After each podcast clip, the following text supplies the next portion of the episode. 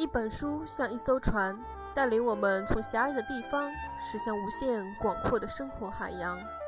摘抄本朗读者计划与你一同扬帆启程。《洛丽塔》作者弗拉基米尔·纳博科夫，第十一章。朗读者 S.P.R.Q。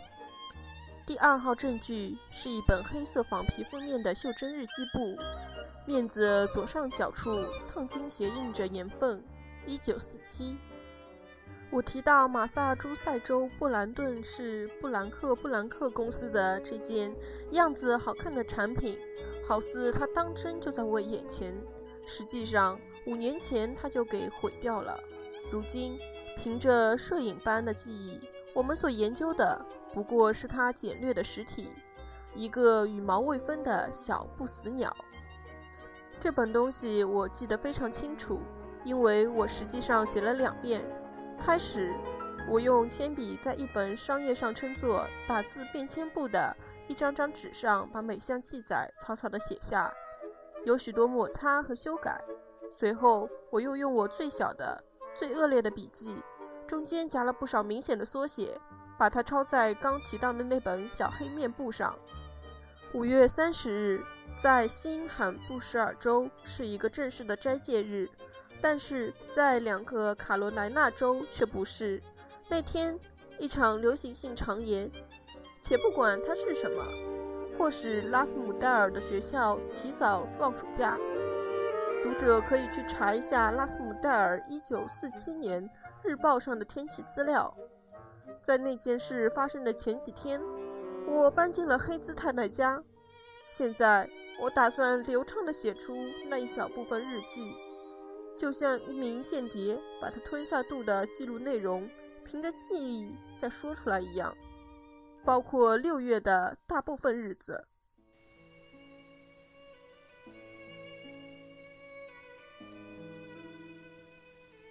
星期四，天气十分暖和，从一个有利的地点，浴室的窗户。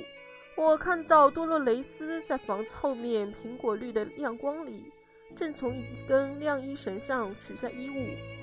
我逛出屋子，他穿着方格布衬衫、蓝色牛仔裤，脚下一双帆布胶底运动鞋。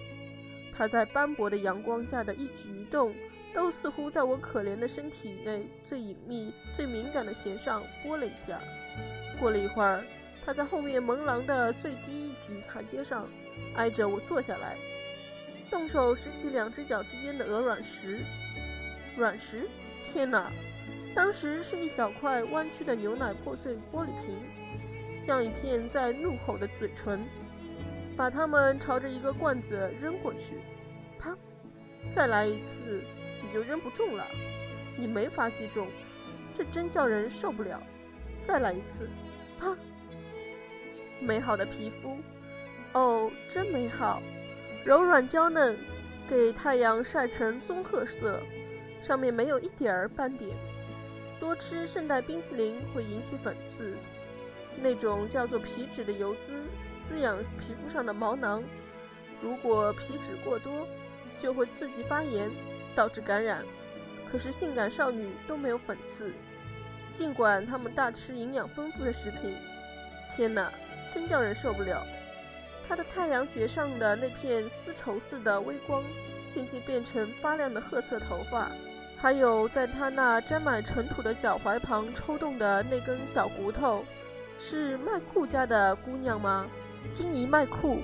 哦，她真难看，又很刻薄，腿还瘸的，差一点因为小儿麻痹症死掉。啪！她前半截胳膊上伸着像窗花格似的。亮闪闪的汗毛。当他站起身来，把洗的衣物拿进屋子里去的时候，我有机会从远处赞赏他卷起的牛仔裤那褐色的后裆。在草地外面，和蔼的黑兹太太拿着照相机，像托波森变出来的一棵假树那样往上生长。经过迎着日光的一方忙乱，抬起忧伤的眼睛，垂下快乐的眼睛。趁我漂亮的亨伯特坐在台阶上不住地眨眼睛时，竟然厚着脸皮给我拍了张照。星期五看见他跟一个名叫罗斯的黑人姑娘到别处去，为什么他一个孩子？请注意，只不过是一个孩子，走路的样子竟那么可恶的叫我激动呢？分析一下，微微显出一点大脚趾内倾的迹象。膝盖下面一种松散的摇摆延伸到每一步的尽头，一种轻微的拖曳，非常稚气，极为引人注目。亨伯特，亨伯特给这小家伙满口俚语的说话方式，给他那刺耳的大嗓门深深的打动了。后来听见他隔着围墙对罗斯说了一大串粗俗无聊的话，带着上升的节奏，温温的响遍我的全身。停顿。现在我非走不可了，小家伙。星期六，开头部分也许经过修订。我知道把日记这样记下去真是发疯，但这么做给我一种奇特的刺激。再说，只有一个多情的妻子才能辨认我的蝇头小字。让我抽泣地说，今天我的骆在所谓的门廊上晒日光浴。但他母亲和另外一个女人始终待在一旁。当然，我很可以坐在那张摇椅上假装看书，可是为了稳妥起见，我待得远远的，因为生怕叫我浑身瘫痪的那种疯狂可怕、荒谬可笑、令人怜悯的激动，会使我的出场无法在外表上显得相当的随便。星期日，热浪仍然不退。最吉祥的一星期，这一次，在洛到来以前，我带了一份厚报纸和一根新烟斗，在门廊摇椅上先站好一个战略位置。叫我大失所望的是，他和他的母亲一起前来，两人都穿着跟我的烟斗一样粗心的两件一套的黑色游泳衣。我的宝贝儿，我的心上人在我身旁站了一会儿。想看报上的滑稽连环漫画专栏，他身上发出的气味和另一个人，也就是那个里维埃拉的那个孩子完全一样，只是更为强烈，带着比较浓郁的意味，一种炙热的气息，立刻使我这个男子汉激动起来。可是他已经把他想要的那张报从我这儿一把抢走。退到挨着他海豹似的妈妈的那张草垫上去了。我的美人儿在那儿趴下身子，像我，像我长着眼睛的血液里那上千只睁得很大的眼睛，展示她微微挺起了肩胛骨，她那俊美弯曲的脊背，她那在黑色游泳衣里紧绷绷的狭小的隆起的臀部，以及她那两条女学生大腿的外侧。这个七年级女学生默不作声地欣赏着红绿蓝三色连环漫画页。她是红绿蓝的普里阿普斯本人所能构思出的最娇艳的性感少女。我嘴唇焦干，透过零星折射出的好多层光，定睛细看，一面调节我的欲望，在报纸下面微微晃动身子。这使我感到我对她的感觉。如果我能适当的集中起来，可能就足以使我立刻达到一个穷叫花子的极乐境地。可是，正像一个宁愿要活动的，而不是一动不动的捕获物的猎食者那样，我打算让这种可怜的境地的现实，跟他做的一个少女动作同时发生。他在看连环画页的时候。不时做出各种各样的少女动作，比如说想要搔搔自己的背脊心，从而露出一个好似点彩画的腋窝。可是肥胖的黑兹突然破坏了这一切，他朝我转身过来，向我要个火，接着就虚与委蛇地谈起一个颇受欢迎的骗子的一部冒牌作品。星期一。愁闷的乐趣。我在愁闷哀伤中度过了我的愁苦的日子。今天下午，我们黑兹妈妈多洛雷斯和我要到我们的镜湖去游泳，晒晒太阳。但是阳光灿烂的早晨到中午时竟下起雨来，洛大发脾气。在纽约和芝加哥，据信女孩青春发育开始的中位数年龄是十三岁零九个月，个别女孩的这种年龄各不相同，从十岁或更早一点到十七岁都有。当哈里·艾德加占有弗吉尼亚的时候，他还不满十四岁。他教他代数，这一点我想象得出。他们在佛罗里达州的彼得斯堡度了蜜月。波波先生，亨伯特·亨伯特先生在巴黎教的一个班里的那个男生这样称呼那位诗人中的诗人。根据专门研究儿童性兴趣的作家所说，有些特征会引起小女孩心中蠢动的反应。这些特征我倒全有。轮廓分明的下巴，肌肉发达的手，低沉洪亮的嗓音，宽阔的肩膀，而且据说我还像洛迷恋的某个低声哼唱流行歌曲的男歌手或是男演员。星期二，英语，雨水之湖。妈妈出去买东西，洛呢？我知道，就在附近什么地方。经过暗中谋划。我在他母亲的卧室里碰上了他，他正翻开左眼，要弄出一粒灰纱，身上穿着格子花连衣裙。尽管我很喜爱它那股令人陶醉的褐色香味，但我确实认为它每过几天就该洗洗头。有一刹那，我们两人都沉浸在镜子内同一片温暖、苍翠的气氛里。因为镜子照出一棵白杨的树梢，和我们一起待在天空当中。我粗暴地一把抓住他的肩膀，接着温柔地握住他太阳穴两侧，使他转过身来。就在那儿，他说：“我可以感觉得到，瑞士农民总用舌尖把沙粒舔出来吗？对，要试试吗？好啊。”他说。我轻轻地颤抖的舌尖抵在他转动的咸晶晶的眼球上。太好了，他眨眨眼睛说：“没有了。”另一只眼呢？你这傻瓜！他开口说道：“另一只里没有。”不过说到这儿，他看到我那缩起的、凑上前去的嘴唇。行，他合作地说。于是。忧郁的亨伯特弯身对着他那热烘烘的、向上抬起的褐色脸庞，把嘴压在他颤抖的眼皮上。他咯咯笑起来，擦过我的身旁，一溜烟跑出房去。我的心似乎无处不在，我一生中还从没有，就连在法国爱抚我的小情人时也没有，从来没有。夜晚。我从来没经历过这样的苦恼。我想象描摹他的脸庞，他的神态，但我无法办到，因为他近在旁边的时候，我对他的欲望就蒙住了我的眼睛。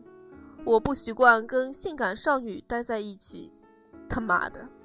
我一闭上眼睛，就只看见他的一个固定不动的部分，一个电影摄影的定格画面，一个突然闪现的。绝妙可爱的下身，正如他坐在那儿，从格子花呢裙下面抬起一个膝盖系他的鞋带。多罗雷兹·黑兹，别露出你的腿来！这是他那自认为懂法语的母亲。情绪对头的时候，我是个诗人，为他出神的浅灰色眼睛上乌黑的睫毛。为他抽动的鼻子上那五颗不对称的雀斑，也为他褐色的胳膊和腿上那淡黄色汗毛，我做了一首情诗，但我把它撕了，今天也记不起来了，只能用在日记中重新写下的最淳朴的词语来描摹一下洛的容貌。我可以说，他的头发是赤褐色的。他的嘴唇红得像舔过的红色糖果，下嘴唇相当丰满。哦，要是我是一个女作家就好了，可以在一道赤裸裸的亮光下让他赤裸裸地摆好姿势。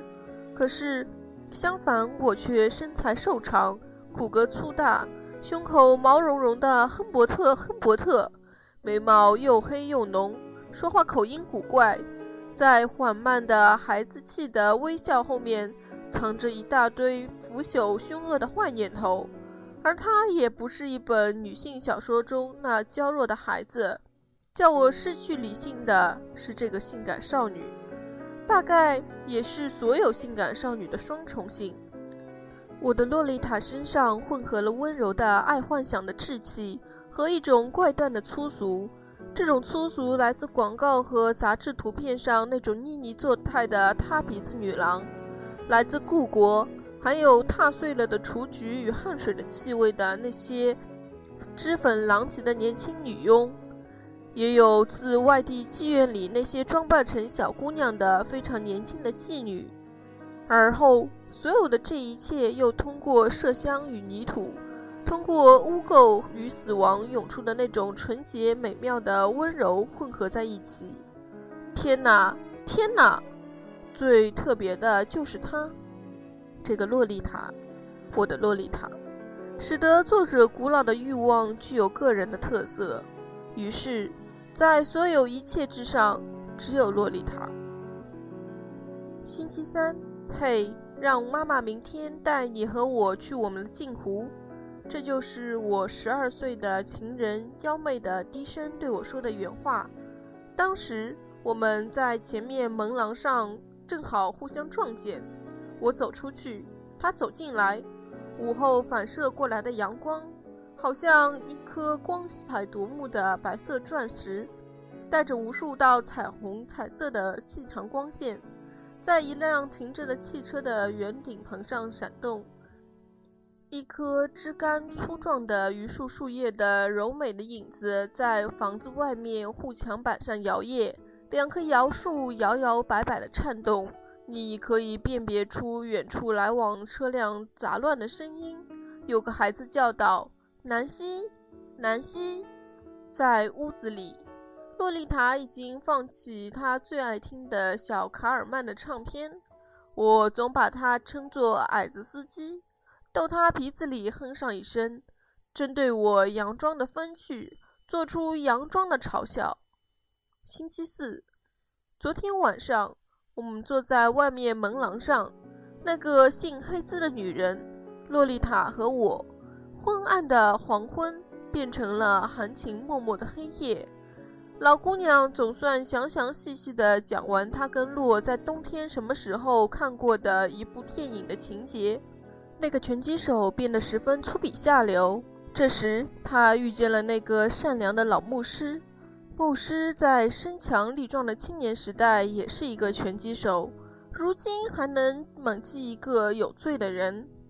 我们把靠垫堆在地板上，坐在上面。洛待在那个女人跟我之间，她硬要挤进来的这个宝贝儿。我接着欢快地讲起我到北极的探险。专司虚构的穆斯交给了我一杆枪。我打中了一头白熊，他摔倒时说道：“啊！”在整个这段时间里，我一直敏锐地感觉到洛就在我的身旁。我一边讲，一边在那片令人安慰的黑暗中做着手势，并且利用我这些看不见的手势去摸他的手、他的肩膀，和他玩的一个用泥跟薄纱做的芭蕾舞演员。他老是把它塞在我的膝盖上。最后，等到我容光焕发的宝贝儿完全笼罩在这片虚无缥缈的爱抚所编织的罗网中以后，我才敢顺着他的颈部的黄褐色绒毛去摸他的光腿。我对自己讲的笑话咯咯发笑，身子发抖，连忙掩盖起我的激动。有一两次，在我迅速把鼻子伸向他，尽管是幽默的，并且抚摸他的玩具时。我的敏锐的嘴唇感觉到他的头发的温暖，他也老是动个不停。他母亲终于厉声尖叫，叫他停下，把那个布娃娃也扔到黑暗中去。我哈哈大笑，隔着洛的双腿向黑兹说话，好让我的手顺着我的性感少女瘦小的脊背缓缓上移，隔着她穿的那件男孩子的衬衫。感觉到他的肌肤。可是我知道这完全是没有希望，而心里却渴望的要命。我觉得自己身上的衣服绷得很紧，所以一听到他母亲用平静的嗓音在黑暗中宣布说：“现在我们认为洛应该上床睡觉了。”我几乎倒有些高兴。我认为您真讨厌，洛说。这就意味着明儿不举行野餐会了，黑兹说。这是一个自由的国家，洛说。等气呼呼的洛唏嘘一声走了以后，我完全出于惰性，仍然待在那儿。这时，黑兹抽着他那天晚上抽的第十支烟，抱怨起洛来。请听我说，他一岁的时候脾气就不好，老把玩具往小床外边扔，他可怜的母亲就只好不停地去捡。这个可恶的毛娃子，现在他十二岁了，成了一个十足的讨厌货。黑兹说，他在生活中的所有愿望，就是有朝一日成为一个大摇大摆、昂首阔步、挥舞指挥棒的军乐队指挥，或是一个跳吉特巴舞的人。他的学习成绩很差，不过他在新学校里适应多了，不像是在皮斯基。皮斯基是黑兹在中部的家乡城市。拉姆斯戴尔的这栋房子是他故事的婆婆的。他们一年多以前刚搬到拉姆斯代尔来。为什么他在那儿不快活？哦，黑兹说道。可怜的我应该知道的。我是孩子的时候也有过这种经历。男学生们扭伤我的胳膊，拿一大捆书撞我，拉扯我的头发。弄疼我的乳房，掀起我的裙子。当然，我们在成长的过程中通常会感到闷闷不乐。但洛太过分了，总绷着脸，难以捉摸，既粗鲁又爱挑衅。在座位上，竟用自来水笔去戳他的一个意大利同学维奥拉。知道我想怎么办吗？要是先生，您秋天正巧还在这儿。我想请教您给他的家庭作业做些辅导。您似乎什么都懂，地理、数学、法文。哦，什么都懂。先生答道。这就是说，黑子连忙说道：“您会在这儿待下去喽？”我真想嚷着说，我乐意永远待下去，只要我有希望不时安抚一下我新收的学生。不过，对黑兹总该提防。因此，我只嘟囔了一声，把四肢分别着地，恰当的词，伸了伸。不一会儿，就上楼回到了我的房间去了。然而，那个女人显然并不打算就此罢休。我已躺在冰冷冷的床上，两只手把洛丽塔香喷喷的魅影紧贴在我的脸上。忽然听见我那不知疲倦的女房东悄悄溜到我的房门外面。隔着门悄声低语，只是想知道。她说：“前几天我借的那本《博文强制》杂志是否已经看完了？”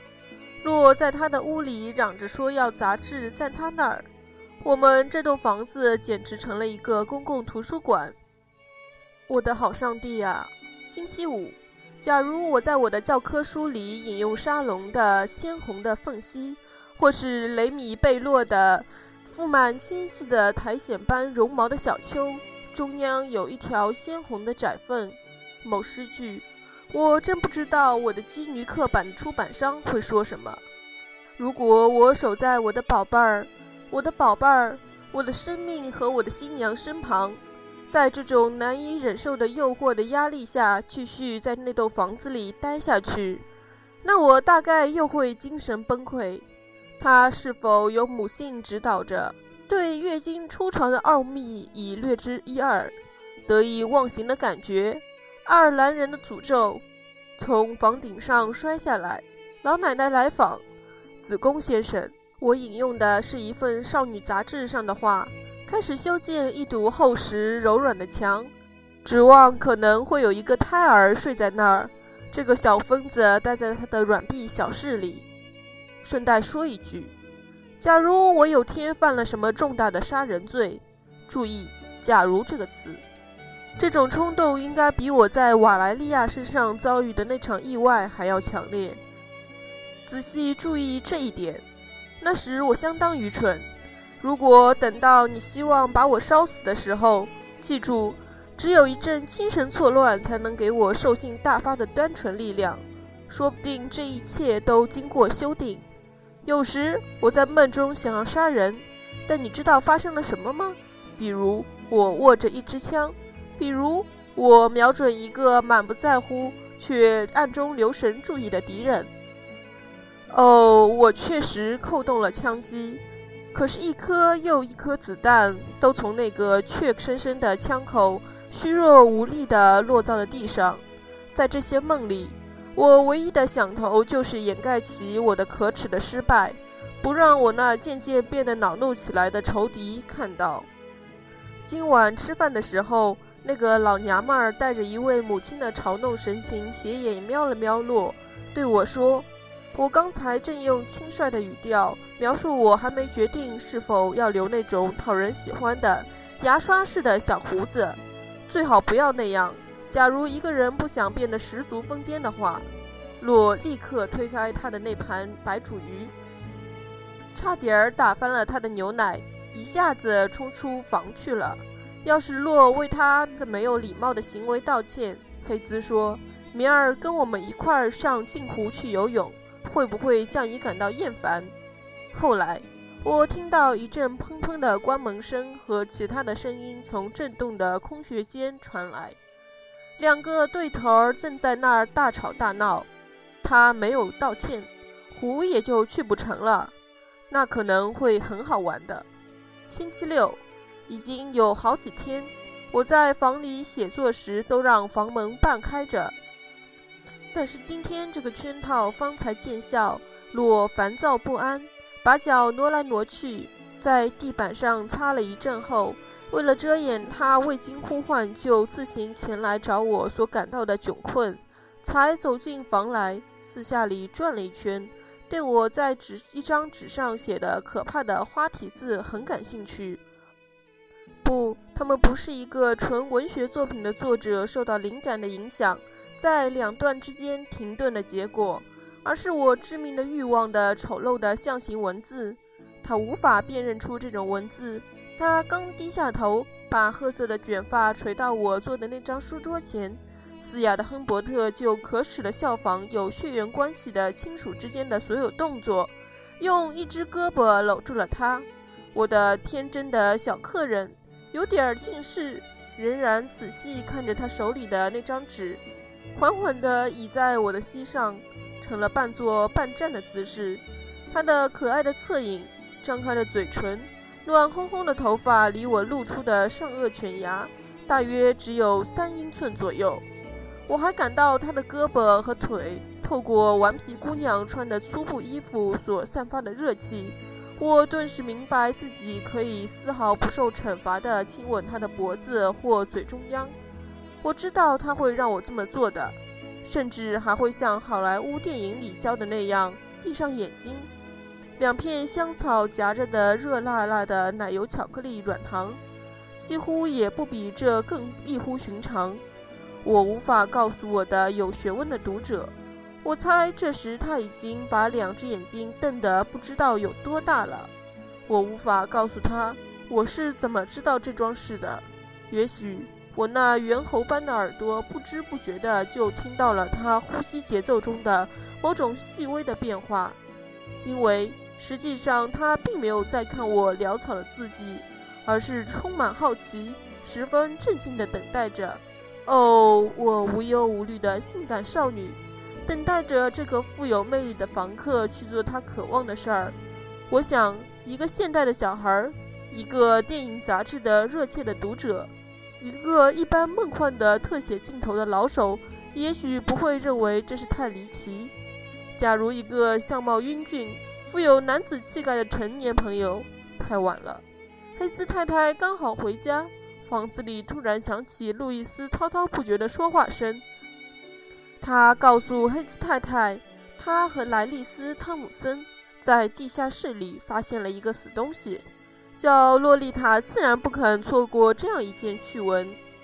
星期日，洛为人变幻莫测，脾气暴躁，生气蓬勃，难以应付，具有活泼的十二三岁的孩子那种尖舌刻薄的风姿，从头到尾都叫人欲火中烧。整个新英格兰都该由一个女作家去描绘。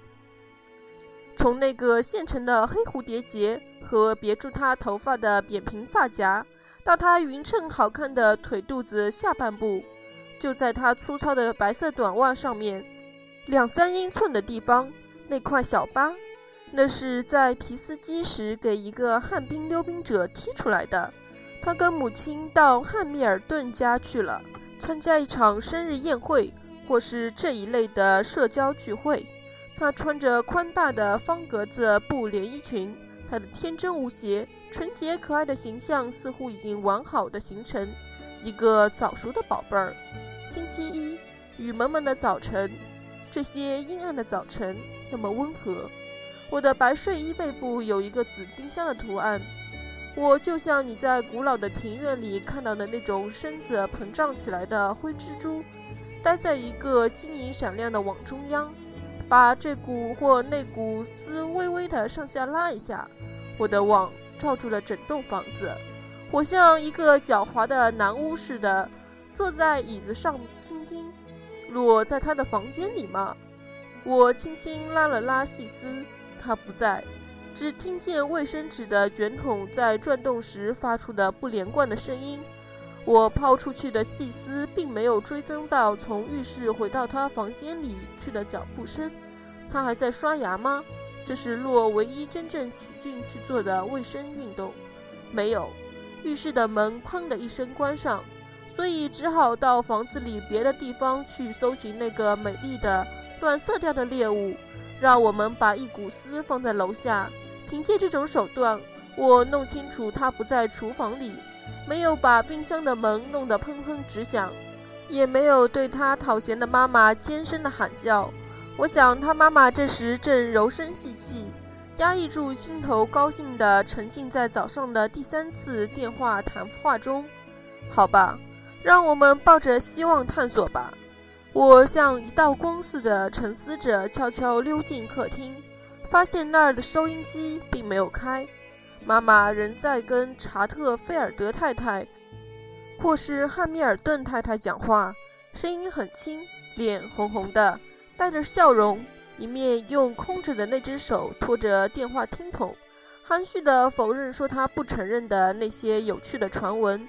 房客，他亲密地说，在别人面前对面交谈的时候，她这个轮廓鲜明的女子还从来没有显示出这种样子。因为看来我的性感少女压根儿就不在家里，出去了。我原来以为是一块色彩斑斓的织物的东西，结果却只是一个陈旧的灰色蜘蛛网。房子里空落落的，死气沉沉。接着，我半开的房门外面传来了洛丽塔柔和悦耳的笑声：“别告诉妈妈，我把你的熏猪肉都吃了。”等我急匆匆地跑出房去，他已经走了。洛丽塔，你在哪儿？只有我的女房东十分殷勤地为我准备的那个早餐盘，无力地斜求着我，打算让我自己端进房去。洛娜，洛丽塔。星期二，乌云又一次妨碍我们在那个难以到达的湖畔举行野餐。是命运在捉弄人吗？昨天。我对着镜子试穿了一条新游泳裤。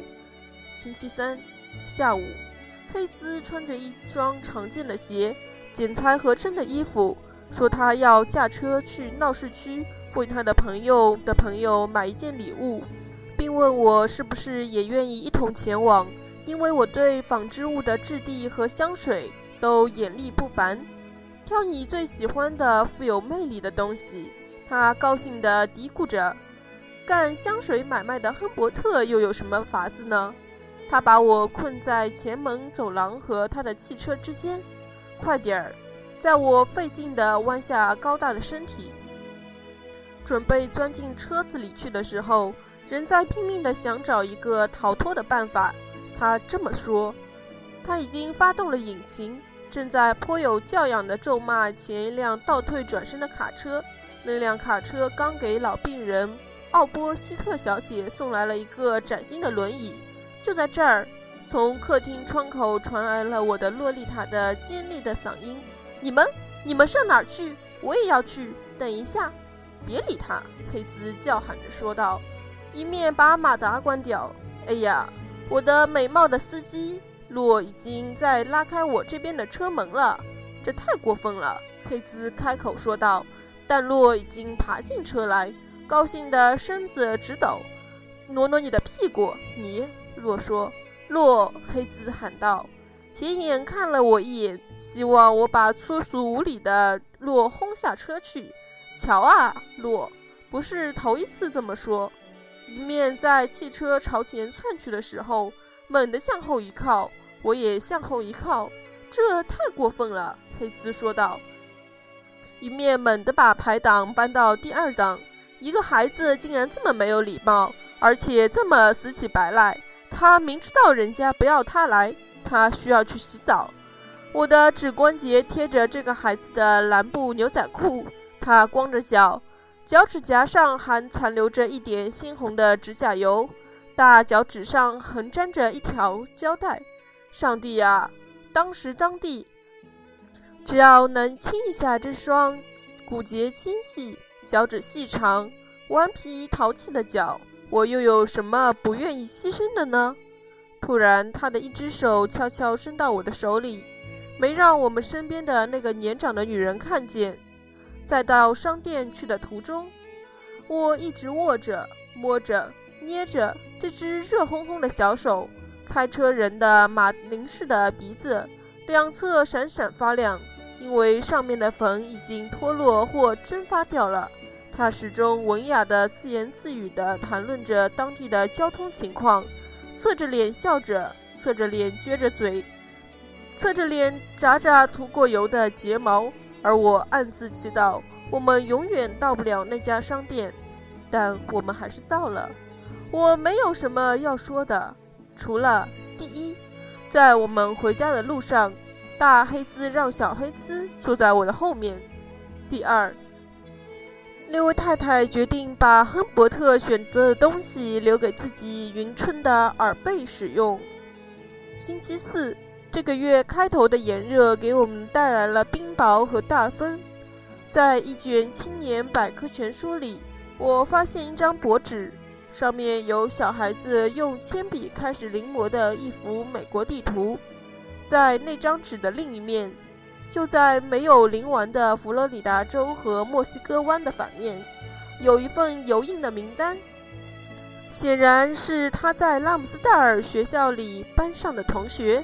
那首诗我已记在心中：安吉尔·格雷斯、奥斯汀·弗洛伊德、比尔·杰克、比尔·玛丽、巴克·丹尼尔、拜伦·玛格丽特、坎贝尔·爱丽丝、卡麦因·罗斯。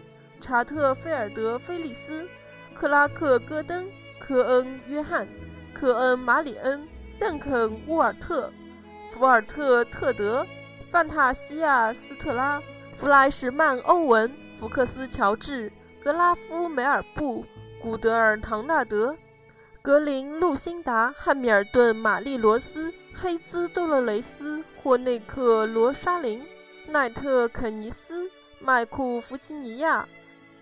麦克里斯特尔维维安、麦克费特奥布里、米兰达安东尼、米兰达维奥拉、罗萨托艾米尔、施伦克尔丽娜、斯科特唐纳德、谢里登艾格尼斯、谢尔瓦奥勒格、史密斯黑兹尔、塔尔伯特艾德加、塔尔伯特艾德温、维尔勒尔、威廉斯拉尔夫、温德马勒路易斯。一首诗，一首诗。毋庸置疑，发现这个黑兹多勒雷斯，他列在名单中，他的特殊位置，带着他的玫瑰护卫，好像一位美丽的公主待在他的两位侍女之间，真是多么的奇特美妙啊！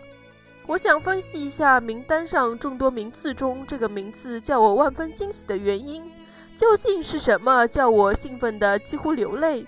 诗人和情人洒下的大滴大滴的乳白色的热泪，究竟是什么？是因为戴着正式面纱。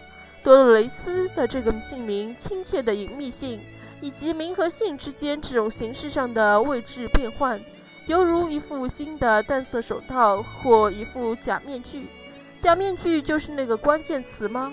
是因为对那个半透明的奥秘，那块漂浮的面纱总感到欣喜快活吗？透过这块面纱。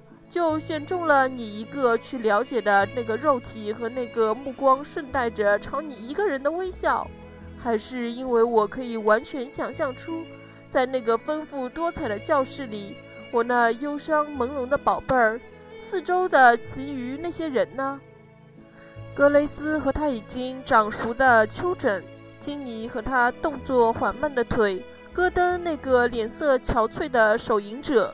邓肯那个臭烘烘的小丑，爱咬指甲的艾格尼斯，长着一脸黑头粉刺、胸部颠颠耸耸的维奥拉，美丽的罗莎琳，皮肤黝黑的玛丽罗斯，可爱的斯特拉，他竟让陌生人抚摸他的身子，恃强凌弱偷盗财物的拉尔夫，我为之感到惋惜的欧文，他也在那儿咬着一支铅笔，在人群中消失了。教师们讨厌他，男孩子的眼睛中都盯着他的头发和脖颈。我的洛丽塔。星期五，我渴望发生什么可怕的灾难，地震，惊人的爆炸。他母亲跟方圆几英里的所有的人都在这一片混乱当中永远的消失了。洛丽塔在我怀里呜咽。我是一个自由的男人，在废墟中。对她玩味欣赏，她的惊讶，我的解释、说明和呼喊，愚蠢无聊的幻想。勇敢的亨伯特本用最令人作呕的方式跟他嬉戏，比如昨天，当他又到我的房间里，把他画的画儿、学校的美术作业拿给我看的时候，他本可以收买他，随后逃脱惩罚。一个更加单纯实际的家伙就会清醒地坚持使用各种不同的商业代用品。要是你知道上哪儿去弄的话，我不知道。尽管我看上去很有男子气概，但实际上非常胆怯。一想到要碰上什么非常下流不快的事情，我的浪漫的心就会变得冰冷黏湿，不住颤抖。那些下流的海怪。两个留着胡子的游泳的人继续干啊干啊！安娜贝尔用一只脚连跳几下，才套上她的短裤。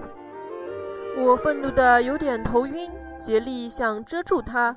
当天后来很晚的时候，我开亮了灯，想把做的一个梦记下来。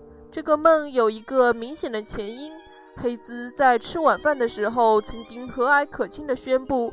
既然去向预报局，周末天气晴朗，我们星期天做完礼拜就去游湖。我躺在床上，在入睡以前色眯眯的左思右想。我想到了如何利用即将举行的那次野餐的最终计划。我知道黑兹妈妈恨我的宝贝儿，因为她十分喜欢我，所以我抱着让母亲满意的目的，安排去湖边游玩的日子。我打算只对她一个人说话。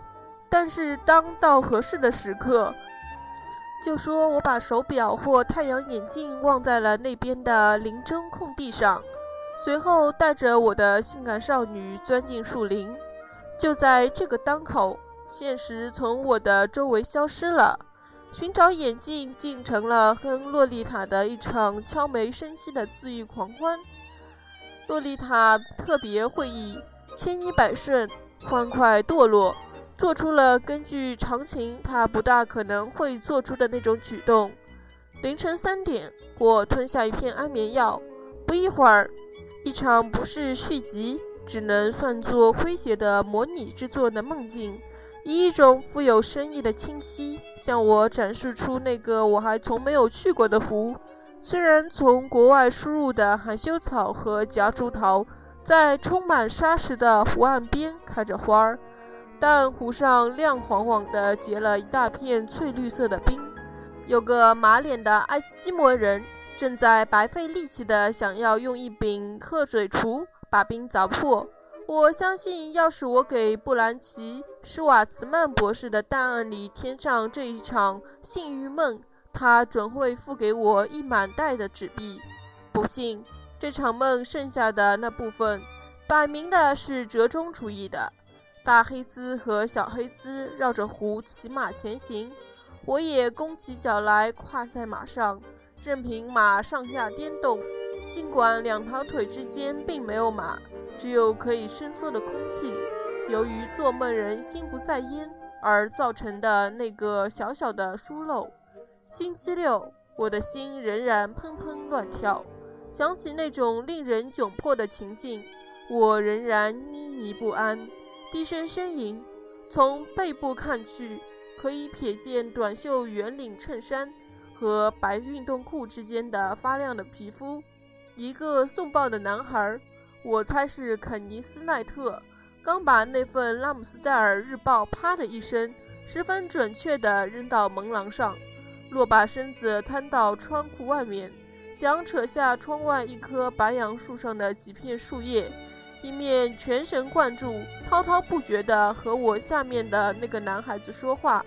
我开始蹑手蹑脚地朝他走去，像哑剧演员说的，一瘸一拐地朝他爬去。我的胳膊和腿都成了凸面，在它们之间，而不是在它们之上。我凭着一种无明显特征的移动工具慢慢前行。受伤的大蜘蛛亨伯特，我一定花了好几个小时才接近他。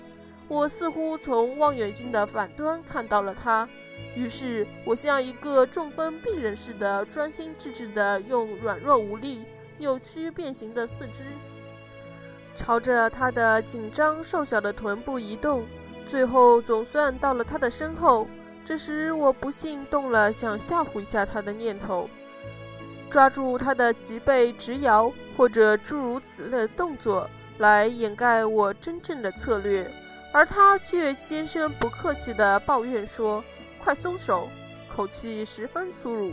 这个小泼妇，工签的亨伯特。只好神色惨淡地咧嘴笑了笑，闷闷不乐地退下。他则继续朝街上说着俏皮话。不过，现在听听后来发生了什么吧。午饭以后，我靠在一张低矮的椅子上，想看一会儿书。突然，两只灵巧的手蒙住了我的眼睛。他从后面蹑手蹑脚地挨近我，好像在一场芭蕾舞剧中的片段中。再次表演我圣舞的伎俩似的，他那想把阳光遮住的手指显得通红透亮。我没有改变靠着的姿势，只把一只胳膊从旁边伸到背后去抓他。他发出一阵咯咯的笑声，身子扭来扭去地躲避着。我的手掠过他灵活的抽动的双腿，那本书像雪橇似的滑离了我的膝头。这时，黑兹太太走向前去。溺爱地说道：“要是他妨碍了你学术上的思考，就狠狠地揍他好了。”我多么喜爱这片花园！他的语气里并没有惊叹的意味，在阳光下是不是美得出奇？语气里也没有询问的意思。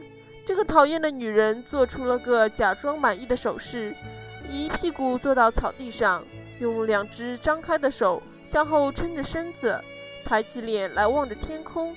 不一会儿，一个灰色的旧网球弹起来，越过他的头顶。